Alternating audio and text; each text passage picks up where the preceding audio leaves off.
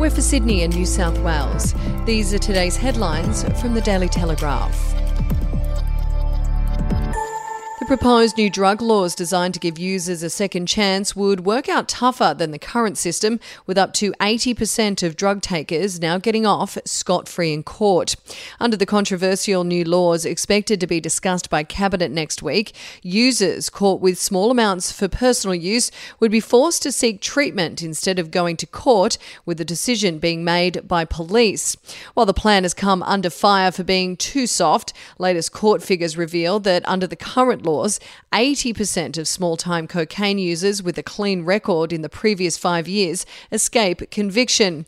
Of those facing court on ice and other amphetamine charges, 34% received no conviction, as did 72% of those charged with small amounts of ecstasy.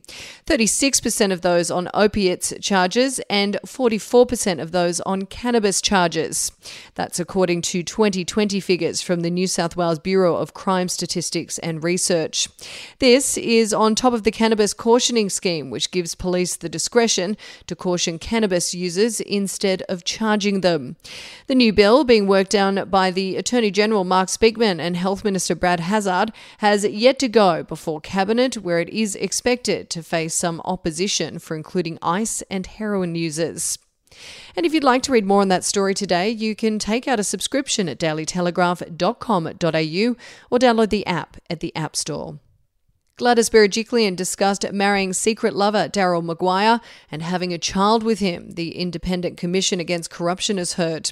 The nature of the former Premier's relationship with the former Wagga Wagga MP was probed in bombshell evidence to the ICAC, with Mr Maguire agreeing the pair loved each other. Ms Berejiklian gave her lover a key to her home and has never asked for it back, the ICAC heard. The relationship eventually grew to involve physical intimacy, Mr. Maguire agreed. The nature of the relationship portrayed by Mr. Maguire on Thursday was at odds with Miss Berejiklian's previous description of the tryst. After she appeared at the ICAC in October last year, she rejected suggestions she was in an intimate personal relationship with Mr. Maguire, which would have sparked additional disclosure requirements.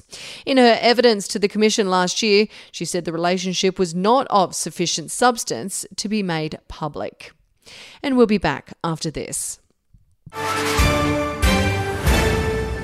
News doesn't have to be boring. The Brits have given Prince Harry a new nickname after yet another tell all interview. Oh, God, is it the Ginger Whinger? Let the team at news.com.au get you up to speed each day with their podcast, From the Newsroom. A couple were busted joining the Mile High Club. Well, I guess they can't fly Virgin anymore. Politics, sport, red carpets, royals. Get all the goss in just a few minutes. Follow From the Newsroom wherever you get your podcast from. A thriving regional Australia and net zero emissions are not mutually exclusive, but leaders must be honest with fossil fuel workers now so they're prepared for new jobs, says entrepreneur billionaire Mike Cannon Brooks. Co founder and chief executive of software company Atlassian, Mr. Cannon Brooks has called for Australia to become a renewable superpower and criticised the federal government for not taking stronger action on climate change. Speaking ahead of what promises to be a must watch discussion about net zero with Deputy Prime Minister Barnaby Joyce at today's The Daily Telegraph Bush Summit, Mr. Cannon Brooks said the best way forward for Australia was to bet big on the regions. Mr. Cannon Brooks, who has pledged $1.5 billion of his personal wealth by 2030 to limit global warming, said MPs opposed to strong climate action were missing the big opportunities for their constituents outside city areas.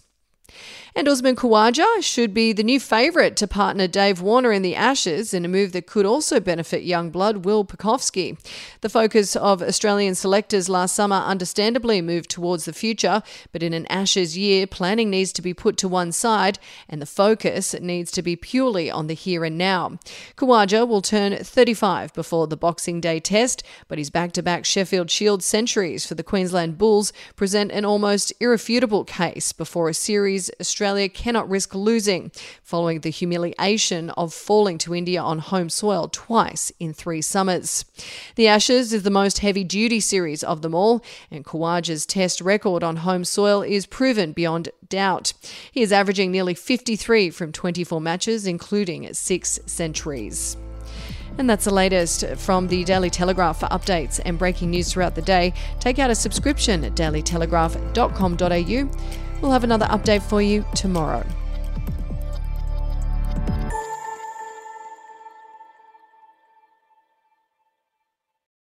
Australian history is full of colourful but forgotten characters, from alleyway gangsters to Cold War spies and eccentric entrepreneurs. There are hundreds of incredible stories of adventurous Aussies that never make it into our history books. Each week, I talk to some of the country's greatest history authors, sleuths, and yarn spinners to uncover the untold stories of some of our most interesting and offbeat ancestors. The show in black and white can be found wherever you get your podcasts.